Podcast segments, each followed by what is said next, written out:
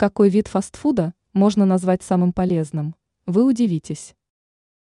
При слове «фастфуд» содрогаются все сторонники правильного питания, так как это вредная и калорийная пища. Поэтому многие даже не могут предположить, что среди такой еды можно найти что-то по-настоящему полезное. Однако существует один вариант, который можно даже отнести к здоровому питанию, если подавать его правильно. Какой вид фастфуда считается самым полезным? Если во время прогулки вы захотели быстро и вкусно перекусить, но не хотите причинить вред здоровью, то обратите внимание на фалафель. Его готовят на основе нута, который считается одной из наиболее ценных бобовых культур. Фалафель нельзя назвать диетической едой, однако при правильном планировании суточной калорийности рациона можно избежать проблем с фигурой. Эксперты отмечают, что фалафель является ценным источником белка, который прекрасно и быстро усваивается.